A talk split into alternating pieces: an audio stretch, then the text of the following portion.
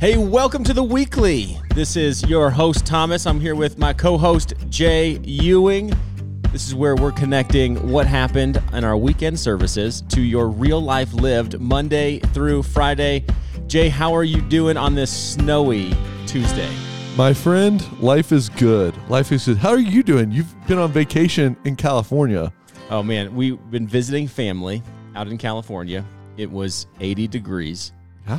And then we stepped off the plane and it was minus 80 degrees Hey, man, it's just great to have you back. How many days in California were you on the beach? uh, we went to the beach every day That is amazing. yeah That's a good life, my friend. it is a good life i live a good very life. good life Yeah, totally. it was fun to listen to the podcast last couple of weeks while i was in california Yeah, you were like, those guys have no clue how to host. no it was great because someone i can't remember who it was saying it's important to you know be healthy and to find rest Yeah. and i was like check I'm doing it right now. but no It i mean is. Mm-hmm. in reality we we did school every morning because hey school's online so you can do it wherever so we did school every morning and then we would see family in the evenings and we had the afternoons to hang out on the, on the beach Oh, man, I'm so glad you got away. That's really important. How much did you feel like this last year just got released and off your chest from vacation? mm, It's still there. That's what you're saying. Never mind. I, yeah i think you know when when they are uh, a lot of small griefs Mm-hmm. that add up and then large griefs that you share with people it's hard to have them come off Right. in a week Right. but Cool, Soon. man. Well, I'm so glad you got to spend that time with your family. Seemed like y'all had a great time. we had a great time came back celebrated our oldest birthday she turned 11 and then we had membership class I know membership was great this week. It was first membership class in Thornton. yeah on the thornton campus That building is beautiful, by the way. oh man that room is gorgeous It is. So it's agreeable gray on the sidewalls, shiplap on the stage with white. yeah chip and jojo did a really nice job they did. Called Gary and Angie Osborne did Yeah. a great job. but think about all those volunteers that helped build out the building in the last six months it looks beautiful It's it, the work is incredible. but it was fun we got to step back into a membership class you and i got to both be keynote speakers Right.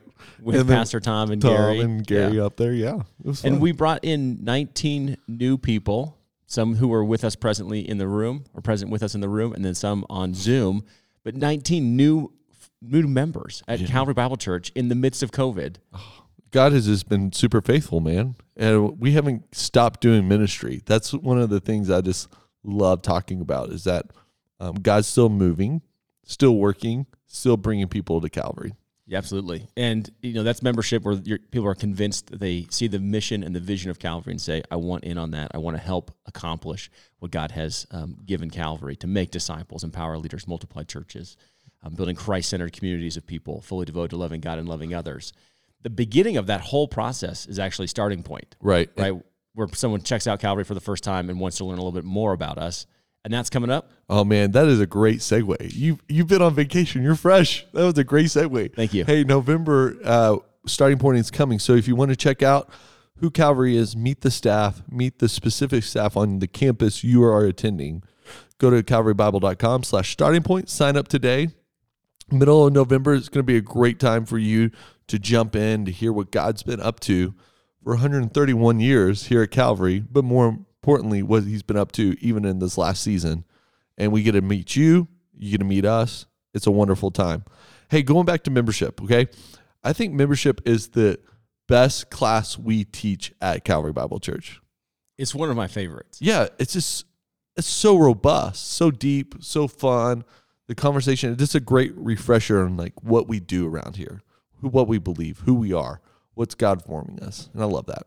Good. I'm glad you do. Okay, so we've been in Acts 18 um, this last week. Tom was up, and we have officially arrived in Corinth. Uh, Corinth is a, an incredible town, has a steep history that Tom shared. What did you take away, Thomas, from uh, this last week, and what did your home group talk about, and what y'all ponder? You know, we pondered several things in Acts 18 that kind of hit home for us.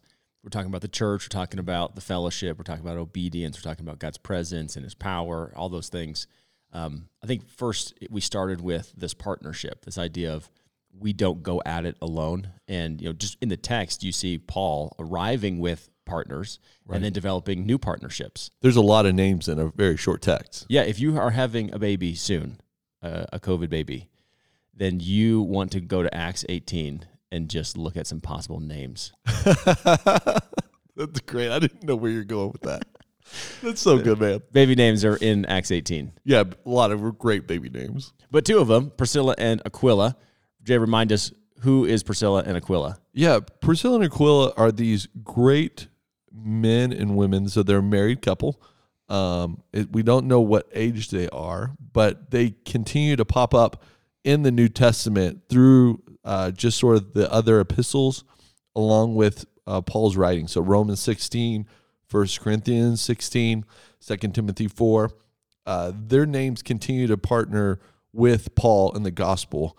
And so I, I like to put a little narrative on a Priscilla and Aquila. This is extra biblical narrative, but I see them as hopping in their U-Haul, not their U-Haul, their RV um, during vacation mode time and traveling to visit Paul or churches that he has set up to sort of um, check in, be a partner with Paul.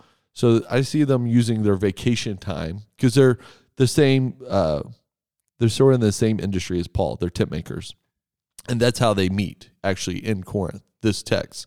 So I see them just uh, great friends of Paul, want to support him in his ministry, what Jesus is doing um, in the Roman world, and so they give up some of their time to uh, travel.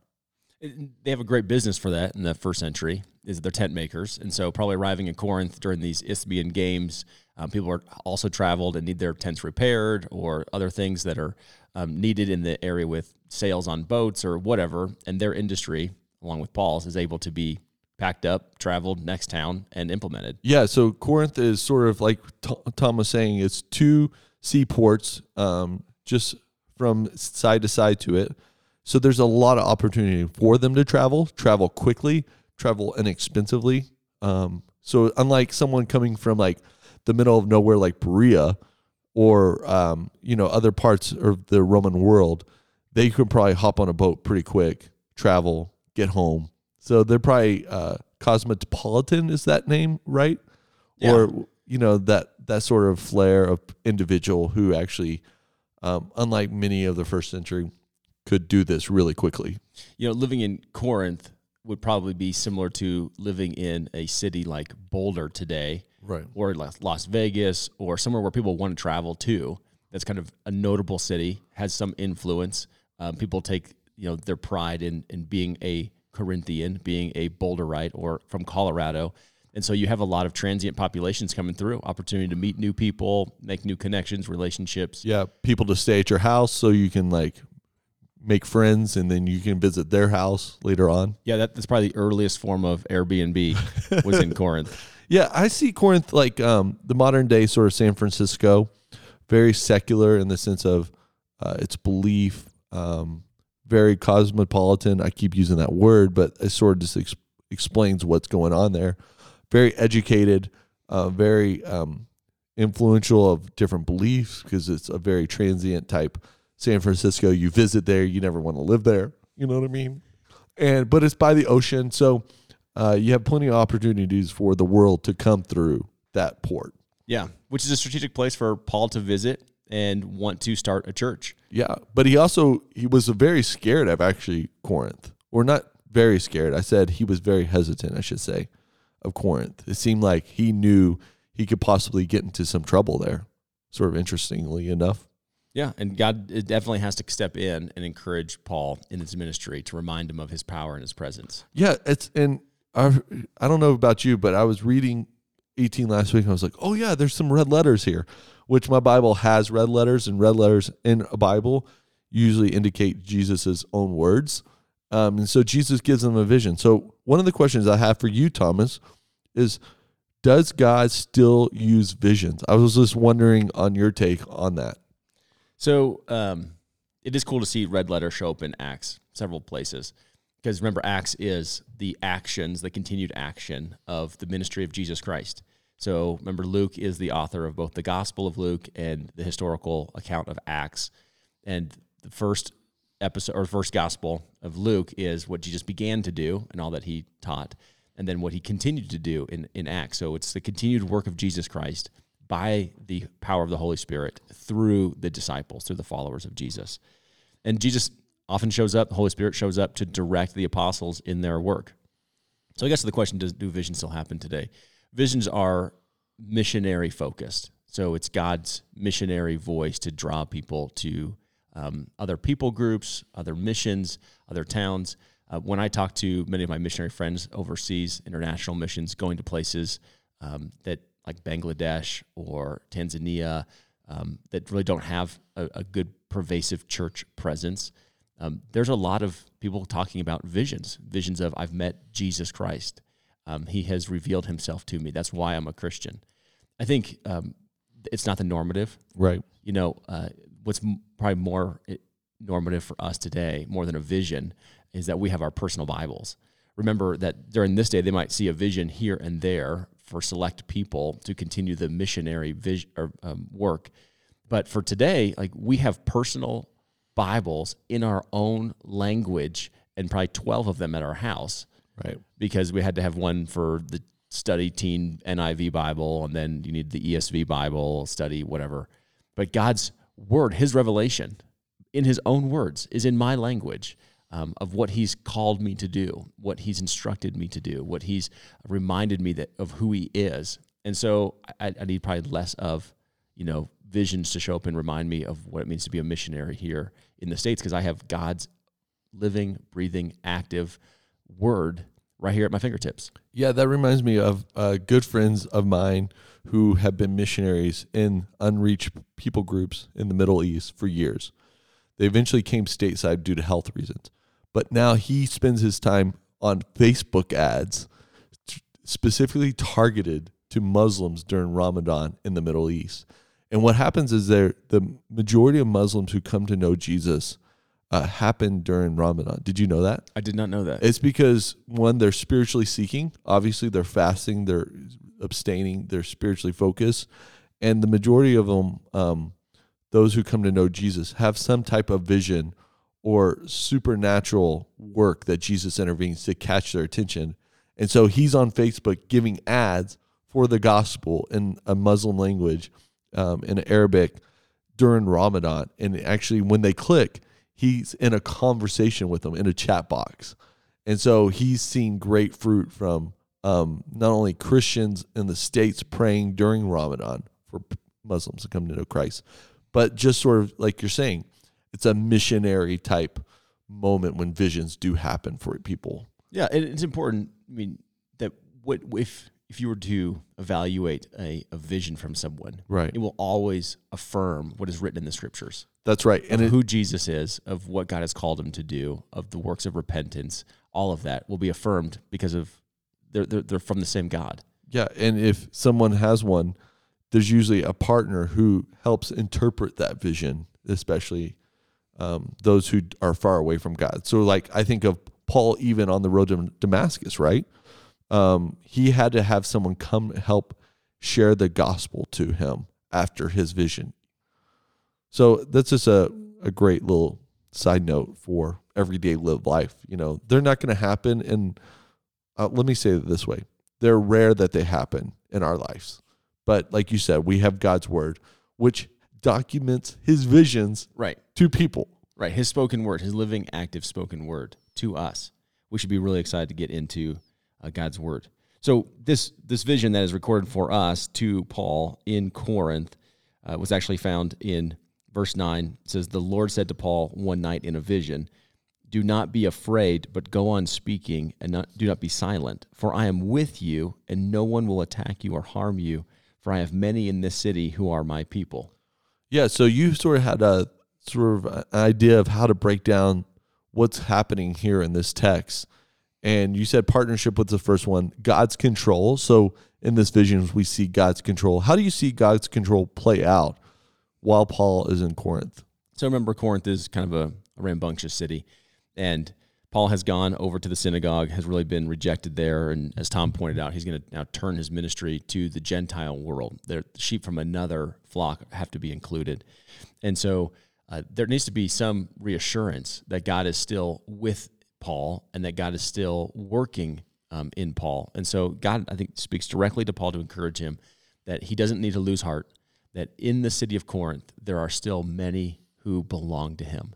And I, I view this as God reminding Paul that it's not his job to go into a city and try to convince people, like with persuasive arguments, um, but with demonstrations of God's power to gather sheep. And so here God reminds Paul hey, listen, you're an instrument, you're an ambassador, but your role is simply to go gather those sheep of mine, go gather the children who belong to me in the city. And as you go on speaking, my sheep who know my voice will hear my voice through you and will be gathered together. And so there's this confidence that God gives to Paul. Says, listen, I'm, I'm still in control here. I'm still the sovereign God over Corinth, and I'm present with you. And so you just have to be obedient, be faithful to what I've called you to do and I will continue to do my great work, which is gathering my sheep from amongst these cities into churches so that they can know me, be instructed by me, be saved. You know, I was when I was in California this last week, there was a house being built in the neighborhood of Kristen's family. And so I was down there talking to one of the contractors. And we just up a conversation about the house. And I used to be a home builder in California as well. And so we were talking about some of the difficulties with the city and permitting. And just during the conversation, I could tell there was something in him that that must be of faith. wasn't really sure, and so I really wanted to know if he was a Christian. Um, so I started steering the conversation towards things of spiritual matters, and eventually just said, "Hey, are you, are you a Christian? Do you attend church anywhere?" And he said, "Yeah, I'm a Christian, not attending anywhere right now." And we started talking about things of the Lord, and then we started talking about problems that he's facing in his family, struggles with health, and some other things, and um, eventually I had this great opportunity just to pray with him, pray for his his family and some medical stuff. But um, the conversation eventually got to this place where we just said, kind of collectively, you know, as a Christian, you either have to believe that God is in control and that He is present, or you don't. And if you could not just theologically believe it, but start living that, start living out your belief that God is in control and that He's present with you, that will fundamentally change your life. And this is one of those conversations of taking what happened on the weekend service, talking about you know Paul being reminded of God's in control here and God is present with you. Tom took us through several instances where God reminds his fellow workers that he is present with him. And I think that we have to be reminded of that too, where do, do, do we lose sight of that? I mean, do, do we really believe next week? Do we believe next week that God is in control? He's the one that sets up kings, takes down kings, um, that he's present with us. Like in our circumstances right now, with whatever we're facing, do we actively live as though God was control, and present in my life. Yeah, what does that individual look like on a like a really practical level? Are they surprised by news from the doctor? Are they um, worried about you know the pandemic and the way that it's going to ruin the world? Like, what do those individuals really look like on a very day to day level? You know, I'll, I'll, speak for myself. How about this? Um, one of the key passages that has helped me during COVID is from God's word where he says, Be still and know that I am God. And often I, I think I always took that as like be still, like be like sitting in your house somewhere and sit in a chair and don't do anything. And I was thinking, why would you do that? Like there's great ministry to do. We got to go do other things. There's people that need to hear about the gospel. I can't just be still. But the stillness isn't immobility. It's not being restless. Mm-hmm. It's knowing that God is in control. And when he says be still, I think there's so much of my activity when I don't trust Him, when I don't think that God is for me and present in my life, then I have a bit of anxiety, mm-hmm. restlessness. Uh, it's hard to sleep. When you know God is in control and He's present in your life, there is the ability to say, you know what, I can be still. Like my my soul is still, my heart is still, my anxieties seem to be stilled. So when news comes from the doctor, when bills come in unexpectedly, you know, hey, there's a stillness. I'm not I'm not restless here. And I trust that God is present and in control of my life and will always provide for me as a heavenly father. Yeah. I think um, in this season, someone who struggles with knowing that God's in control or um, is tempted not to give their life to that or their ideas or their, their mind and heart to that is to read the Gospels. Because you really, really quickly from page to page, you realize that Jesus is in control. He's healing people, he's moving um, God, you get to see the full definition of how God is in control with the world that he lived in in the first century and how is he control today. And so if you're you're struggling with anxiety or um, you're struggling with uh, these issues that Thomas is talking about, get to the Gospels, hear from the red letters of Jesus himself, specifically to you about what's going on in the world and what he can do in the world. Yeah, because you're getting around what I would see as, as God's faithfulness mm-hmm. is that God is faithful to accomplish all that he has promised that he would. And I think that's why I appreciate what, what Pastor Tom did on Sunday was he went all the way back and said, okay, look at what he said to Joshua. And then Joshua had to trust God that he was going to do all the things that he promised him and then got to see God fulfill his promises, bring him into the land. And then let's look into the Psalms with David. He, he knew him as his good shepherd. Okay, so God was faithful again. Look at Isaiah. Look at Jeremiah. God was faithful again. Look at what Jesus said. He was faithful again. And it's his historical faithfulness in the past, that, that's why I'm in his word, that gives me the confidence to trust him for his faithful presence and control for the future. If he has done all the things that he said he would have done, those have been accomplished. Well, God, surely I can trust him for tomorrow. I can trust him for today. He's worthy of that. That's totally true, man. And then we see Paul doing that. We see him get this vision from Jesus and then stay, stays in Corinth for a year and a half doing the great work of building a church.